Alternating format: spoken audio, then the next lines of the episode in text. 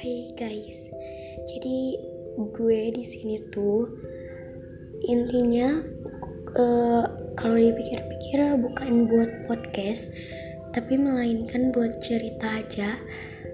Pengalaman gue tentang gue naksir uh, mungkin kalau bisa dibilang kakak kelas tapi nggak nggak sesekolah soalnya. Beda 4 tahun gitu. Dan keadaan gue masih kelas 1 SMP berarti dia tuh kelas 2 SMA gitu guys. Dan kita tuh sempat deket. Dan kelanjutan ceritanya kalian stay dulu ya di podcast ini